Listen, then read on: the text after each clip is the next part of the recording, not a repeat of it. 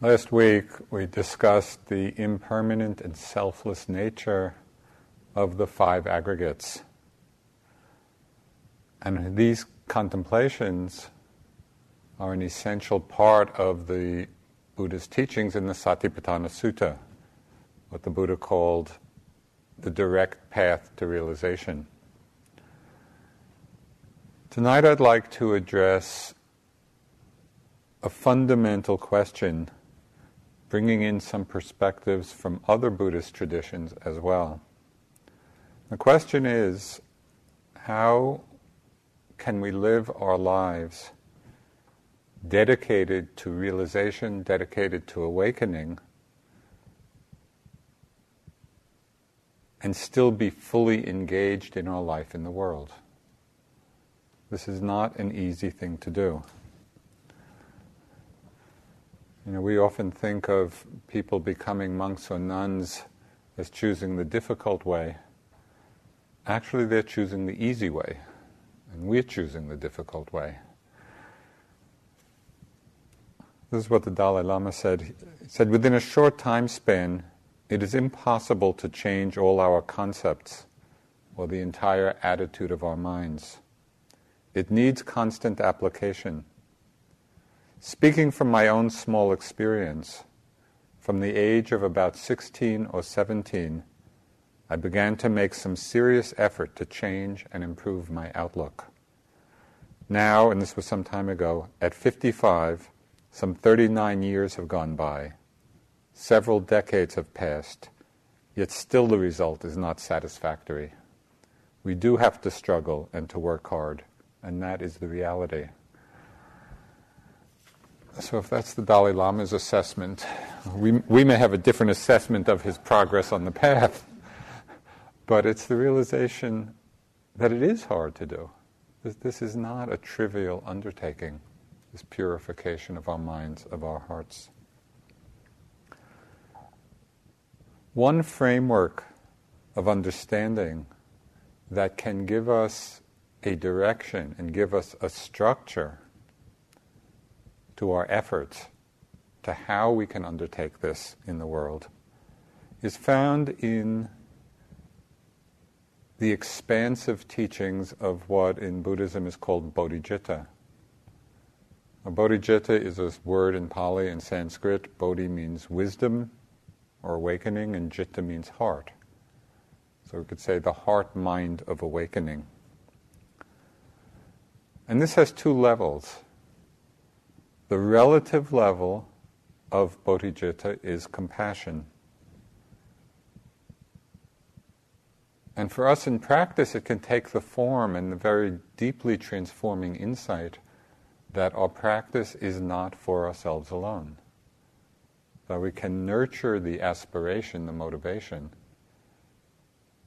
of undertaking the practice, engaging in it for the welfare and benefit of all beings.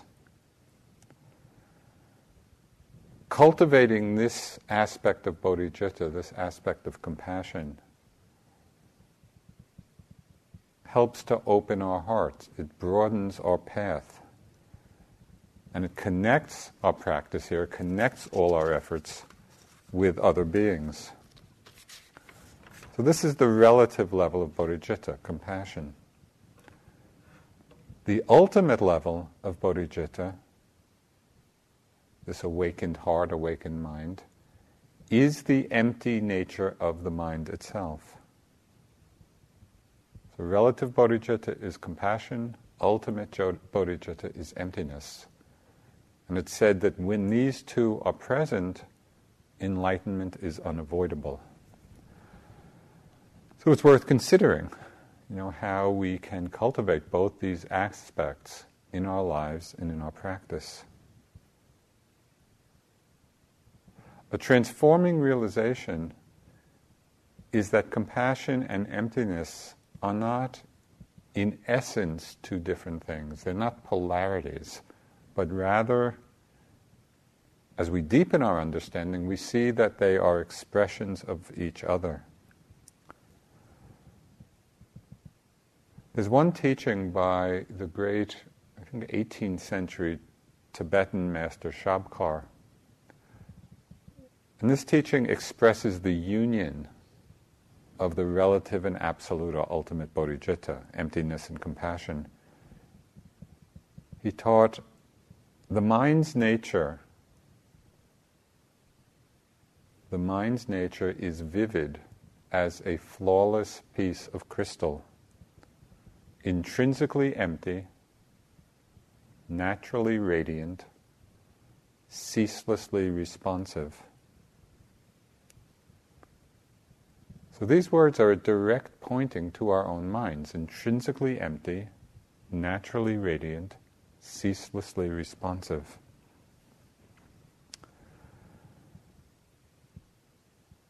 How can we understand what intrinsically empty means? Because in English, the word emptiness, uh, for most people, is not all that appealing. It really doesn't seem like some great spiritual hmm, goal or aspiration.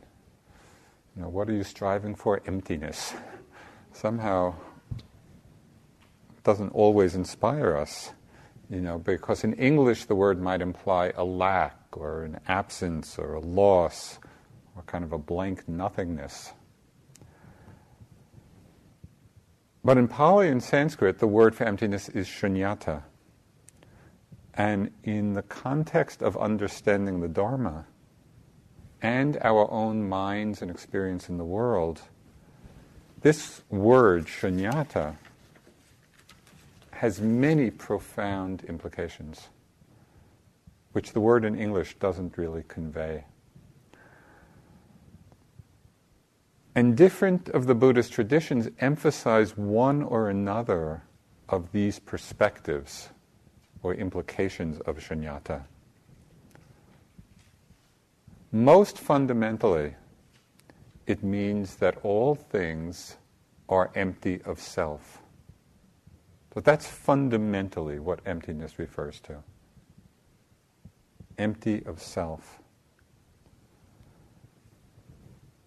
So, on this most basic level, we can understand emptiness to mean lack of self centeredness.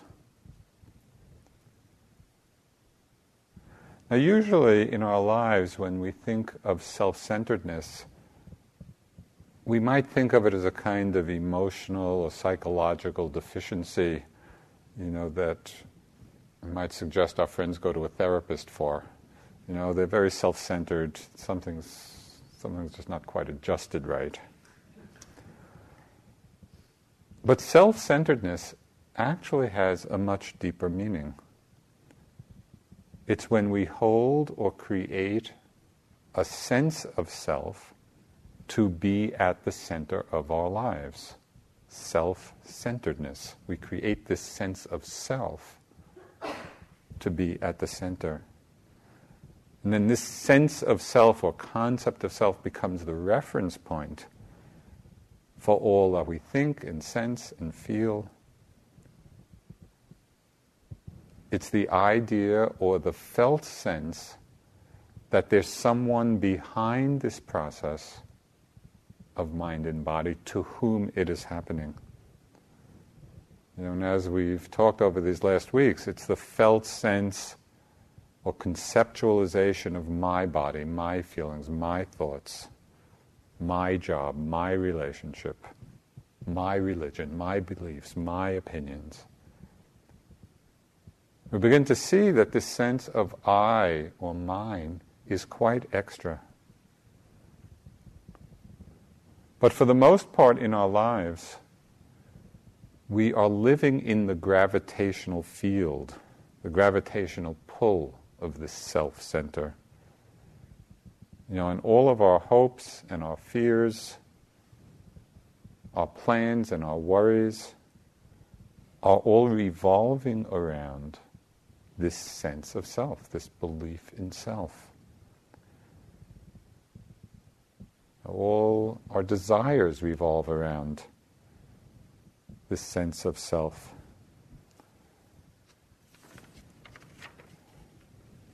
Amazing that we continue to be seeking, you know, ever new experiences even knowing that they continually change, but we keep seeking you know, new experiences as if the next one will fulfill us. And this is what the Buddha was illuminating when he reminded us that this beginningless samsara, you know, this endless round of birth and death, and whether you think of it within one lifetime, the birth and death moment after moment, or over many lifetimes, is just fueled by our chasing after or clinging to one experience of the aggregates or another. It's only the five aggregates which are arising and passing. And yet, because we're living in this gravitational pull of the self center, we keep chasing after new experiences. Ramana Maharshi, you know, who's that very great Indian saint of the last century, he had a wonderfully counterbalancing instruction to this continual seeking for new experience to this self center. He said, try to be less, not more.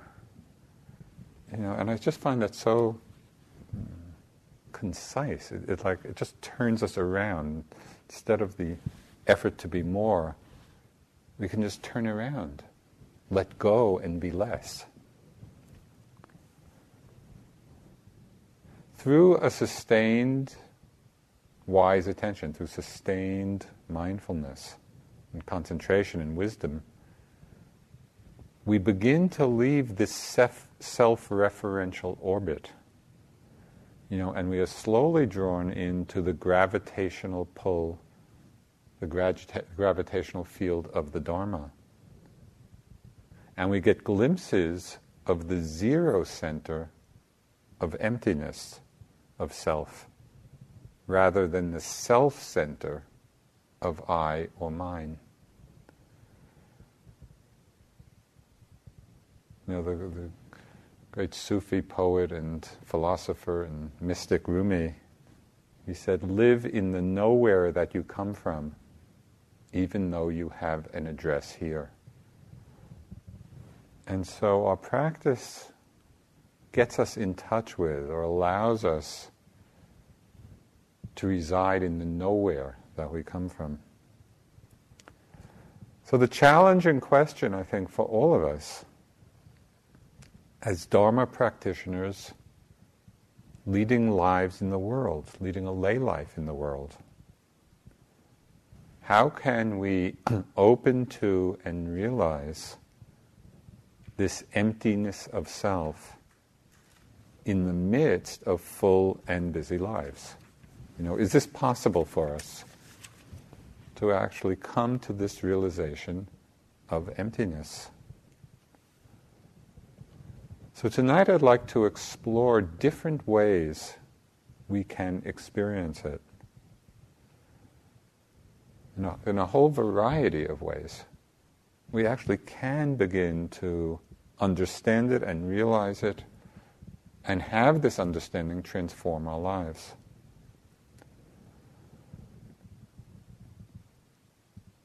So sometimes we get intimations of selflessness in very ordinary experiences.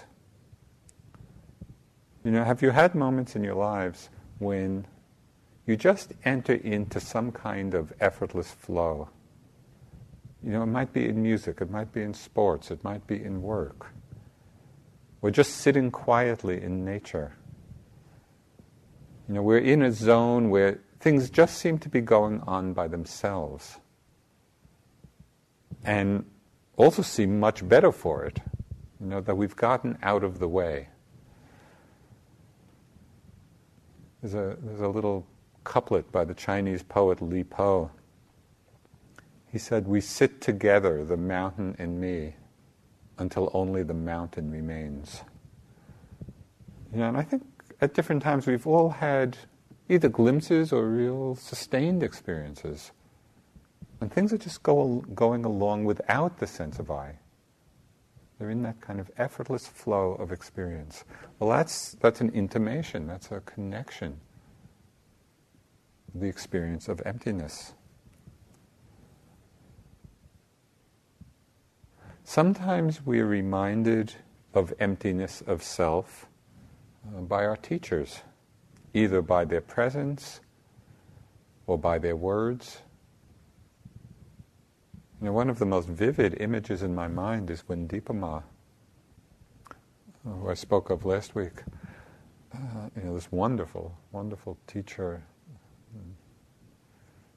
realized being uh, from India.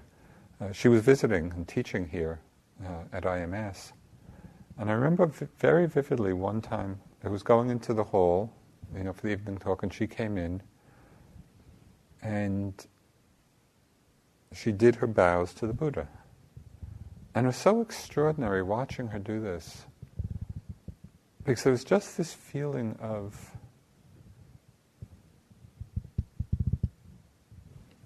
emptiness bowing to emptiness, of love bowing to love. It wasn't Dipa Ma bowing to the Buddha. It wasn't like a person or a personality. It was just the Dharma bowing to the Dharma. And her presence transmitted that just the way of her being. Being with teachers who live, or manifest this realization of emptiness in their lives, seem to reflect back to us our own places of holding when we're with them. It's like they become a mirror for us that reflects back where we're holding, where we're clinging, where, where we're attached. And they remind us that there is another possibility. You know, they often are like a mirror reflecting back our own ego projections. And it's not always that pleasant to see them, but it's illuminating, you know, and ultimately very insightful.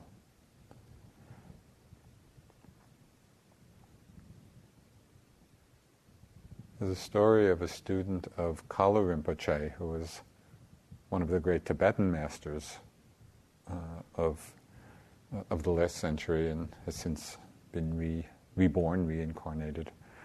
Uh, but this goes back, you know, to the, to the early 70s. And a student, there was a woman student of his who had been with him in India, then went back to someplace in Canada, I think it was Alberta or Saskatchewan, where there was no Dharma scene at all at that time. You know, and so she was feeling very bereft of support. And she wrote this long letter to Kalu Rinpoche, you know, very devotional letter, and saying, The only thing that keeps me going is holding you in my heart. And then some weeks later, she gets a card back from Rinpoche, and it just has one line on it The nature of the heart is emptiness. And it's just, whoop. okay, you're holding on here. Let's, let's take that clinging away. But not only being not only empty, but also very compassionate, a few weeks later, a follow up came. And so this first response was the nature of the heart is emptiness. But then he wrote, When you practice the holy Dharma, slowly clouds of sorrow will drift away and the sun of wisdom and great joy will be shining in the clear sky of your mind. You know, and so when we can let go, when we can reside in the understanding of emptiness, emptiness of self, emptiness of clinging,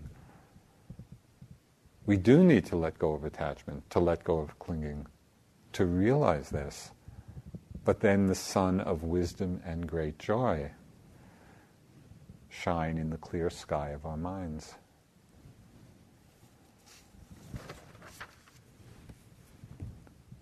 So sometimes we taste emptiness in that effortless flow. Sometimes we're reminded of this experience through our teachers who are manifesting it, either in their presence and or their words. We can also experience emptiness of self in our meditation practice, this lack of self centeredness. Now, there are times in practice when our mindfulness has gotten so uh, sharp and so developed that we're seeing the great rapidity of change. It's something which I call NPMs, which are noticings per minute. You know, and in the beginning, you know, the NPMs, maybe there's 10 NPMs or 15 NPMs, you know, noticings per minute. But as our mind gets quieter and more concentrated, more mindful, the NPMs go way up. You know, and even within one breath or hearing a sound, we begin to notice many, many subtle vibrations and changes and flow. Begin to see how quickly things are moving and changing. And in that awareness of the rapidity of change, we see that nothing is lasting long enough to be called self. It's like sitting by the side of a river, you know, and just watching one spot and realize it's so, it's so clear that our mind or attention can't hold on to, to anything because the water is just continually flowing and changing. It doesn't stop for a moment. And at that time, even the concept of river disappears. It's only moment after moment after moment changing experience. And at this time, we can also let go even of the concept of present moment. Now, we don't even hold on or, or fixate the mind on the present, but we let go of that as well. And there is simply the open, empty, selfless nature of the mind and experience.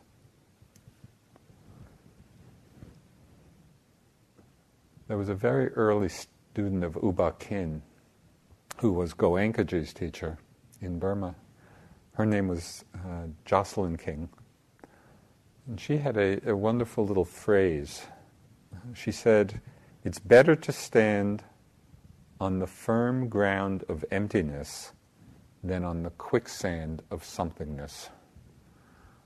You know, but we've taken our stand on the quicksand of somethingness. Know, how often do we just slip into or fall into the quicksand of our thoughts or emotions? Into the quicksand of all the stories we tell about ourselves, about each other, forgetting the empty, selfless nature of the thoughts and emotions themselves.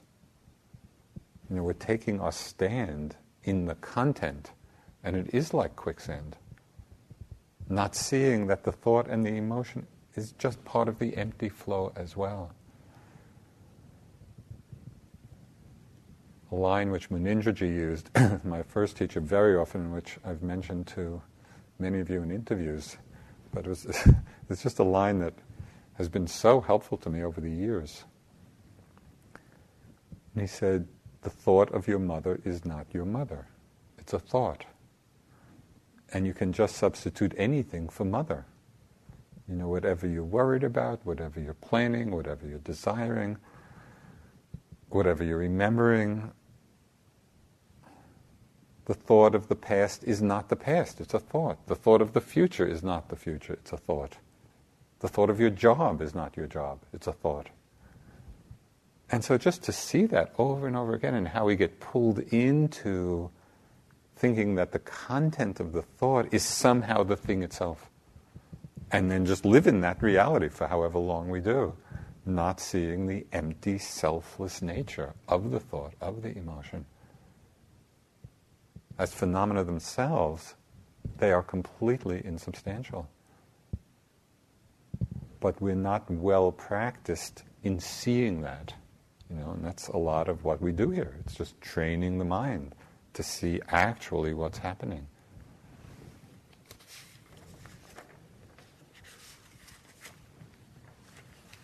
Sometimes, and, you, you know, may well have had this experience at different times. We're sitting or walking, and we just have the experience of everything happening by itself, as if the body is walking and it's not us, or the breath is breathing itself. You know, and this happens when there's a strong momentum of mindfulness. When that particular factor of mind has been developed and strengthened, it just starts working by itself. It doesn't require effort. You know, and we get into this field of flow, of mindfulness, of awareness.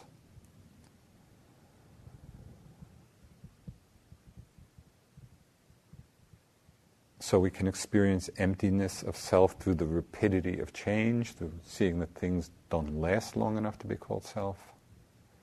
When we free ourselves from being lost in the content of thought and emotion and seeing their impermanent empty nature, when we get into the flow of experience, you know, through an effortless mindfulness.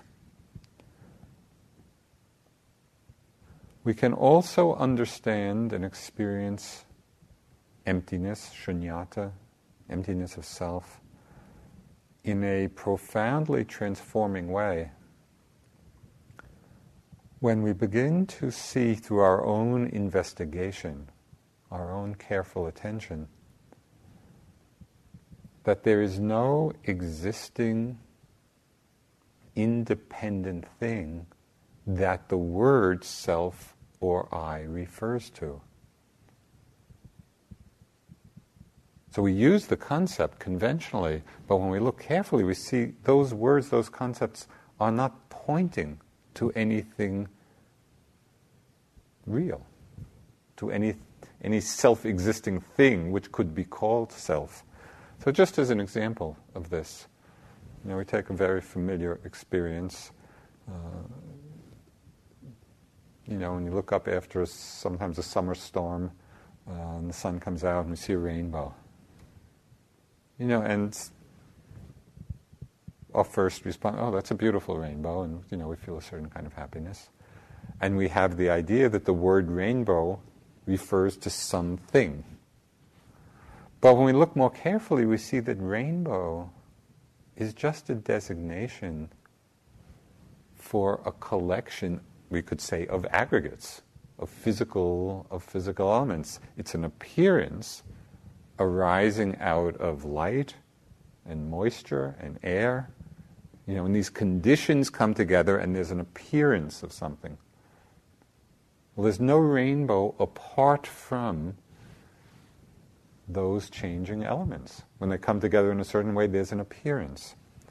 And I had a very strong uh, experience of this I was visiting some friends on Kauai, in Hawaii. We were hiking along the coast and we came to a place where there's a blowhole.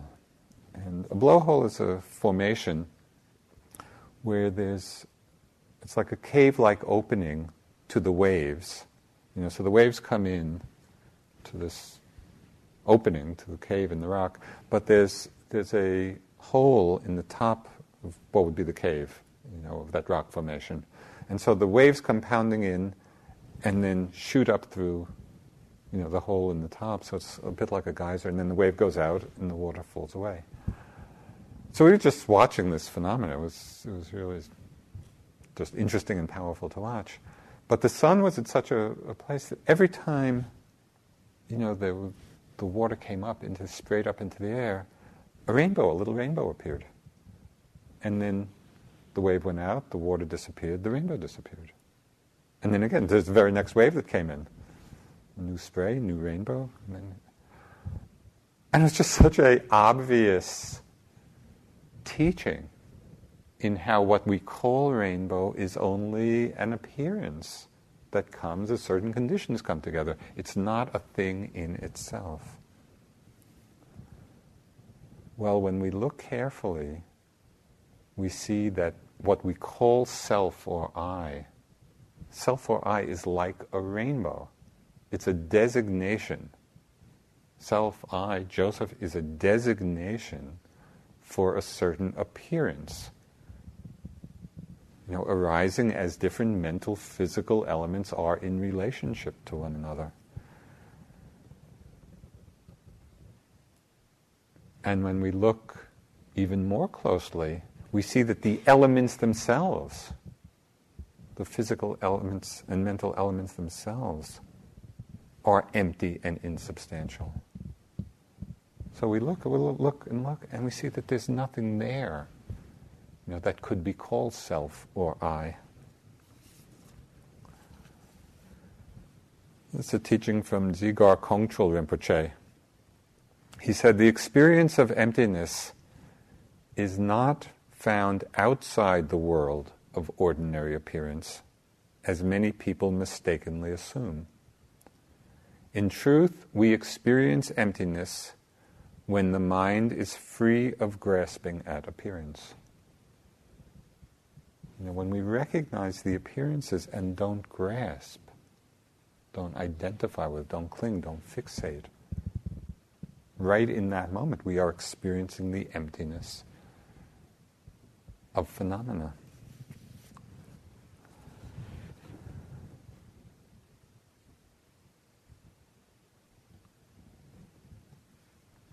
So we experience emptiness through our meditation practice, through the rapidity of change, through seeing that the words of self or I don't refer to anything except in appearance.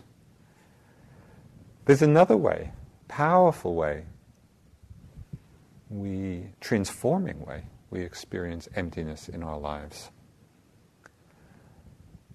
And this is the realization and the experience and understanding that things are not amenable to our will. So, this is another meaning of anatta. That is, selflessness also means ungovernableness.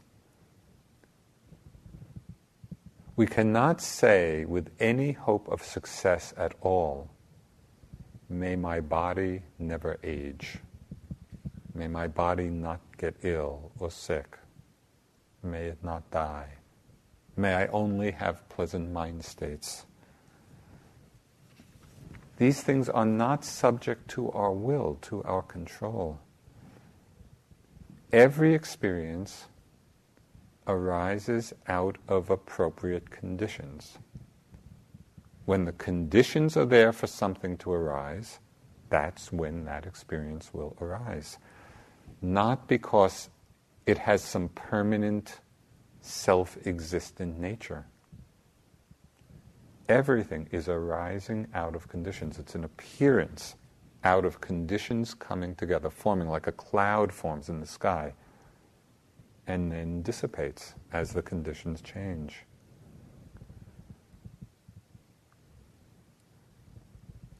Experiences arise out of conditions, not because it has some self existent state, and not because it belongs to us in some way that we can command. if we want something to happen, we need to understand the conditions necessary for that thing to arise. The thought, may the water boil, may the water boil, will never get us a cup of tea we need to raise the temperature of the water by some effective means. That's the condition right, for the cup of tea.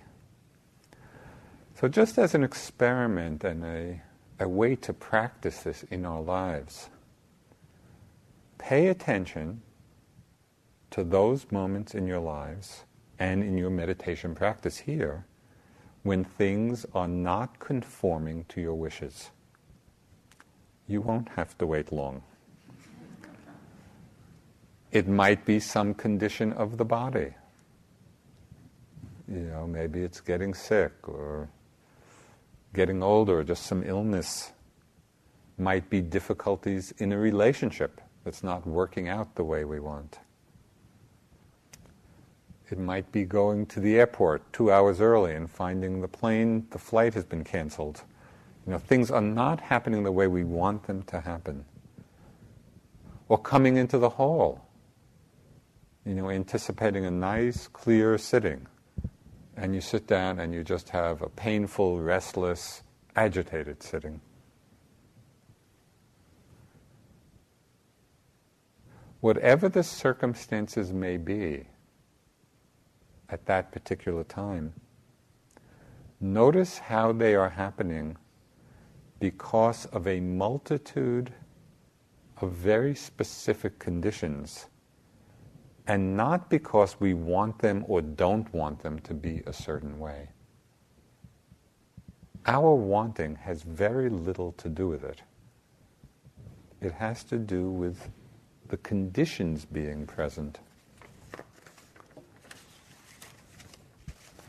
This understanding, and we need to, you know, go from a theoretical nod of the head, yeah, that's right, to the experience right in the moment when we're in that moment of things not being the way we want them to be and seeing what our response is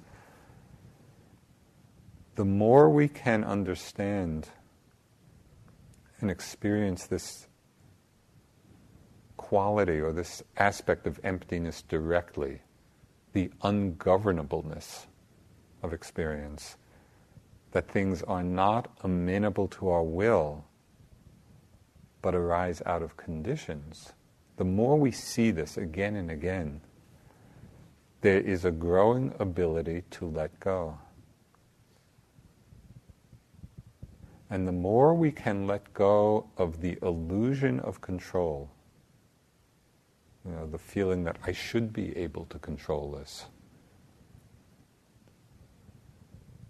the less we're subject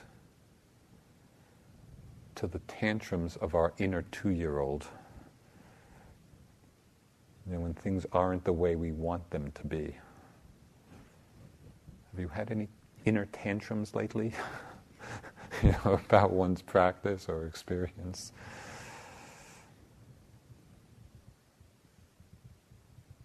Now, what's interesting about this is that the, the more we can see this and let go of the illusion of control,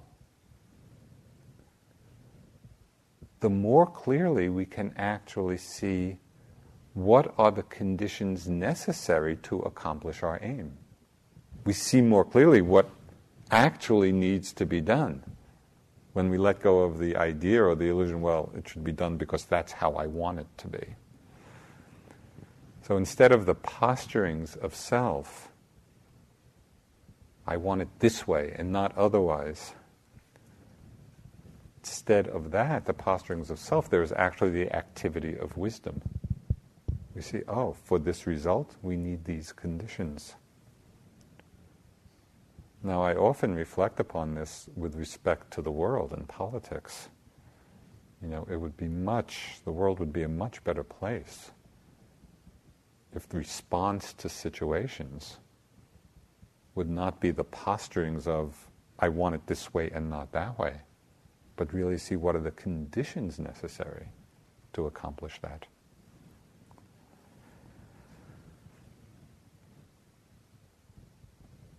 So, this is another meaning of emptiness, one we can really practice with in our lives, seeing and understanding that things are not amenable to our will. They're ungovernable in that way, they're arising out of conditions. Certain Buddhist traditions emphasize yet another aspect of emptiness. So you see, there are many different ways. This, this is a, a hugely rich arena of understanding. This, this word shunyata, emptiness, or emptiness of self. So this other, this other perspective on it, which is emphasized in many traditions, is seeing the empty, sky-like nature of the mind. This is a short teaching from Padmasambhava who was the great Indian adept, you know, who brought Buddhism to Tibet.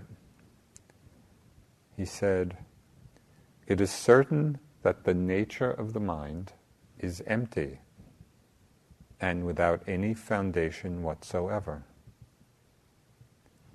Your own mind is insubstantial, like the empty sky.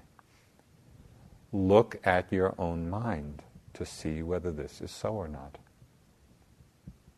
This is a very direct instruction for us to look at our own minds, to look at the nature of our own minds. and we can see the empty sky like nature of awareness.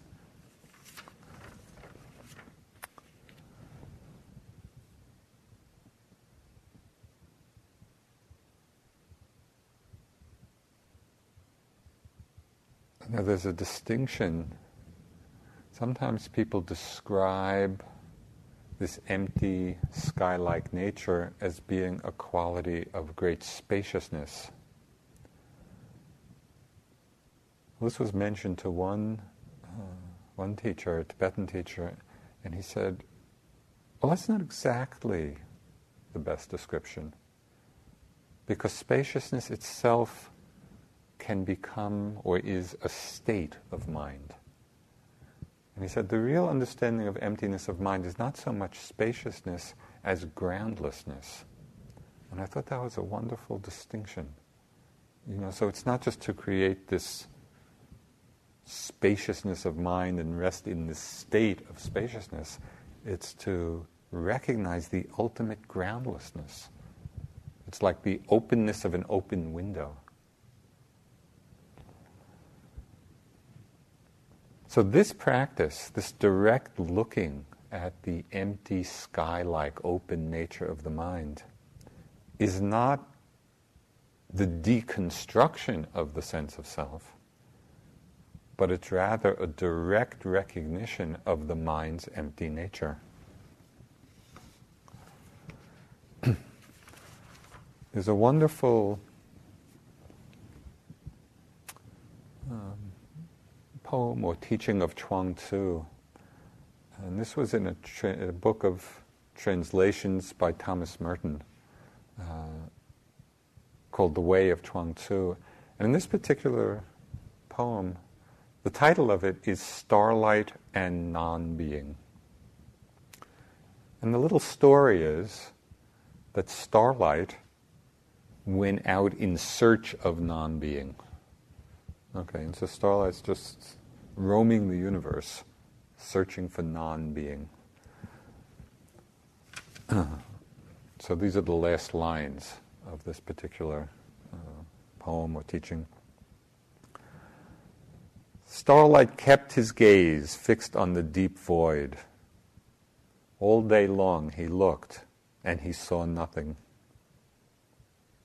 Remember, he's looking for non being. He listened but he heard nothing. He reached out to grasp and grasped nothing. Then Starlight exclaimed at last, This is it. This is the furthest yet. Who can reach it? And if on top of all this, non being is, who can understand it? So that's that's just a wonderful expression. I, I love that. If on top of this non-being is, the isness of non-being.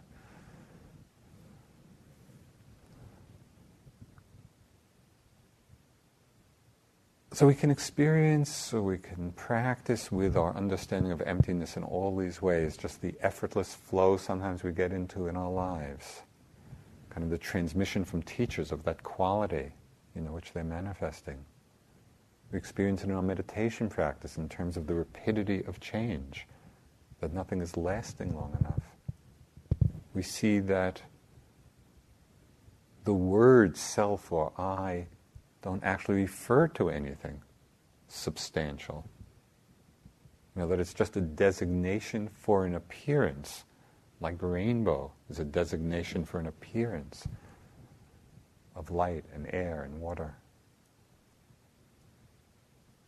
We experience emptiness in terms of the ungovernableness of things. That experience is arising not because we want it or don't want it, but everything is arising out of conditions, out of appropriate conditions. We can experience emptiness by this direct looking at the empty nature of the mind itself. So, from all these sides and angles, you know, we begin to get a sense of the fullness of what this word shunyata means.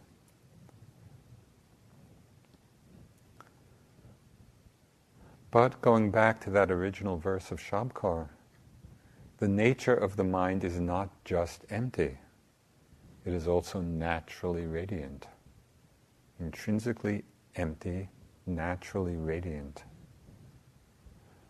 So, radiant here does not refer to light.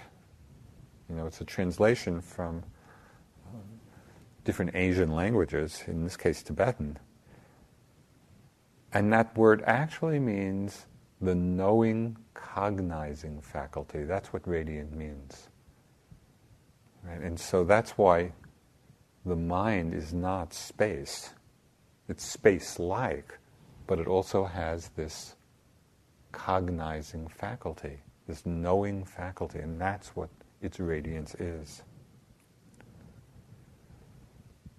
Now, this awareness or this cognizing faculty, in some sense, is the great mystery of our lives. You know, like starlight and non being, we're looking for it, we can look for it, but there's nothing to find. It's like looking for space. Yet at that same time, we know because we, there's the experience of this innate knowing capacity we could think of it as the innate wakefulness of mind. It's not something we need to create. It is the very nature of mind. Awareness is the nature of mind. This is what's meant by being mind being naturally radiant.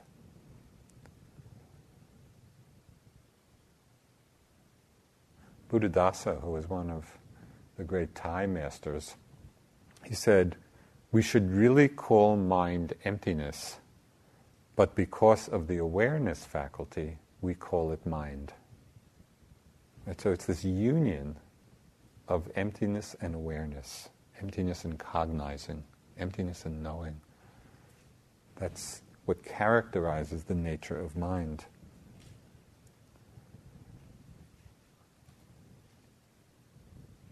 So the nature of mind is empty like space. It's also an, an innate wakefulness. And as many traditions point out, there's also an inherent purity to this nature of mind. One of the great founders of Korean Zen, his name was Chinul in the I forget 12th century, something back then. He taught that the nature of the nature of mind is unstained. It is originally whole and complete in itself. So, the nature of mind, the nature of this knowing awareness, is not something we need to develop or get, but it's what we can come back to again and again as we let go of various subtle and not so subtle attachments and defilements. These are the things that obscure this natural knowing, this natural radiance. So, a mantra that, a little mantra that I've used in my practice a lot when I feel the mind caught up in some grasping or clinging or wanting, you know, or craving, or kind of struggling for mindfulness, I'll just use the little phrase, already aware. It's already here. It's not something I have to look for. It's not something we need to get. It's simply dropping back into this natural knowing capacity of the mind. It's already here. We've simply been pulled out of it.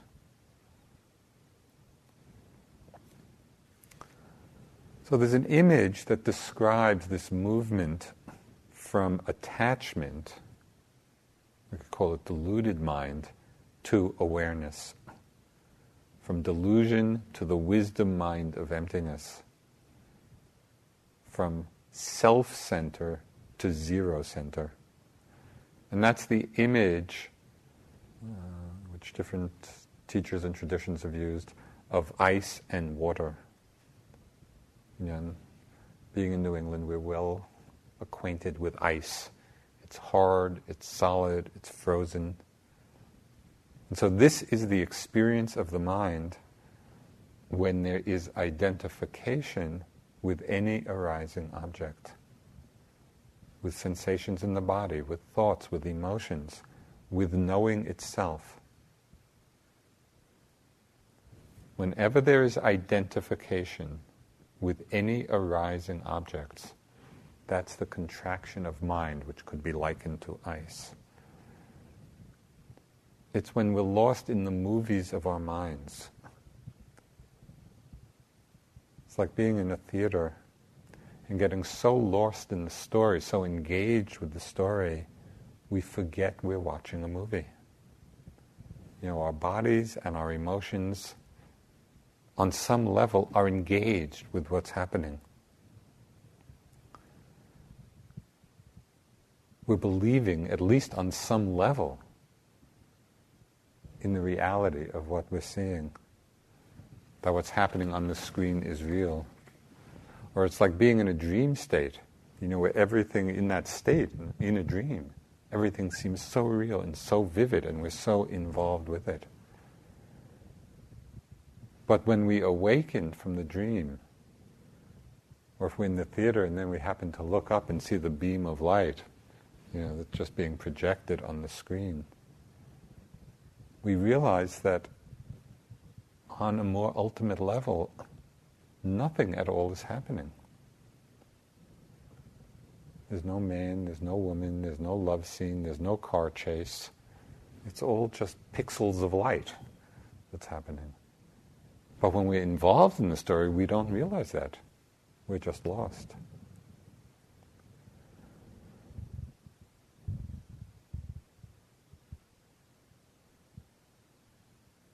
Okay, so the, take it one step further, and this, this is kind of a, a mind opening. There's a mind opening possibility here. Okay, we can understand, you know, we see that, oh, everything that's happening on the screen is just this projection of the light and color. So we see everything happening on the screen is just an appearance. But what's our experience even of the light when there's no screen on which it can land? How do we experience light when there's no object that it alights on? We don't even experience it as light. If on top of this non being is, who can understand it? It's like the potential of the, the unmanifest. It's pretty amazing. yeah, and when we think that the nature of our mind, the empty nature, the empty radiant nature. So in our lives, we see ice form many times a day we get caught up in moments of desire or anger or worry or agitation, you know, or pride or impatience or longing. And we can feel the contraction, we can feel that solidification of the sense of self at that time in those moments of identification. It's ice is forming. Now, water represents the nature of awareness which means consciousness free of delusion, naturally radiant. There's a wonderful Thai uh, woman that she seems to have been an arhat. Uh, she died recently. Her, her name is Upasika Kee, and powerful teacher, and wrote this wonderful. There's a wonderful book of her teachings called Pure and Simple, and very Zen like in its incisiveness. I, w- I would very much recommend that book, Pure and Simple. Upasika Kee. And the, the name of the book is Pure and Simple, and she talked very often of awareness pure and simple. And so that's that what the what the image of water refers to. This awareness is unfrozen, it's unfixated, it's uncontracted, it's not identified with anything. You know, it's that moment when we step out of the movie, out of the theater, realizing it was just a movie. Or coming out of a mind drama that we've been lost in for however long, realizing it was only a thought. or a pla- passing cloud of emotion.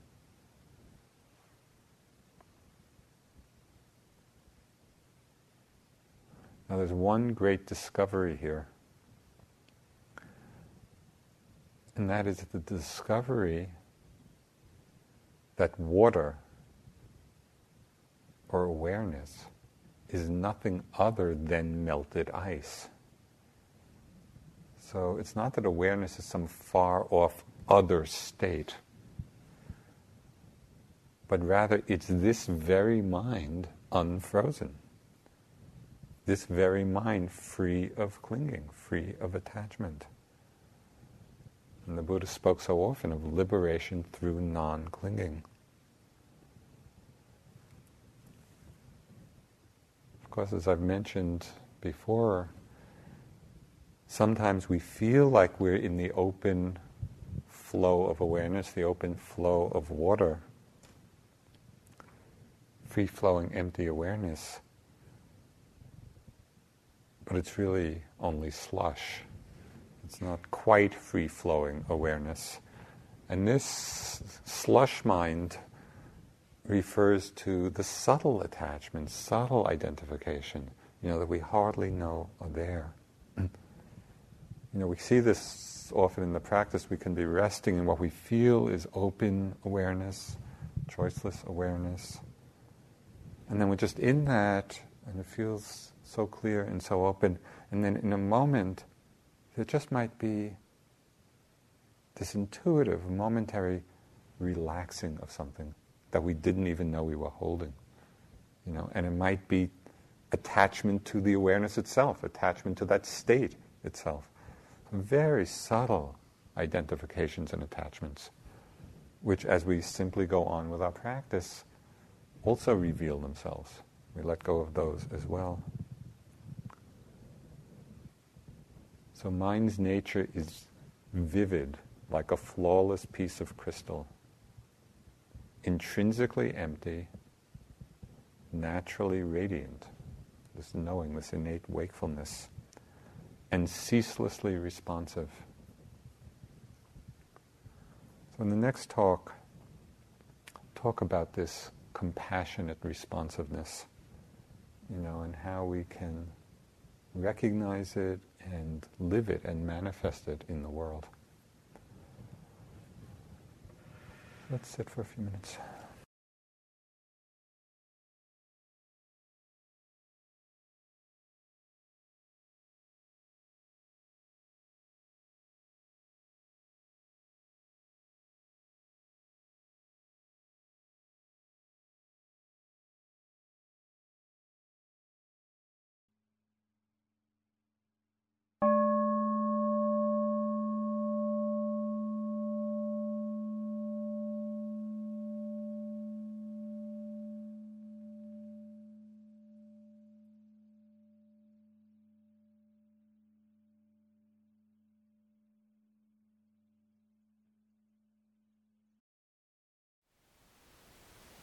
Thank you for listening. To learn how you can support the teachers and Dharma Seed, please visit dharma dharmaseed.org slash donate.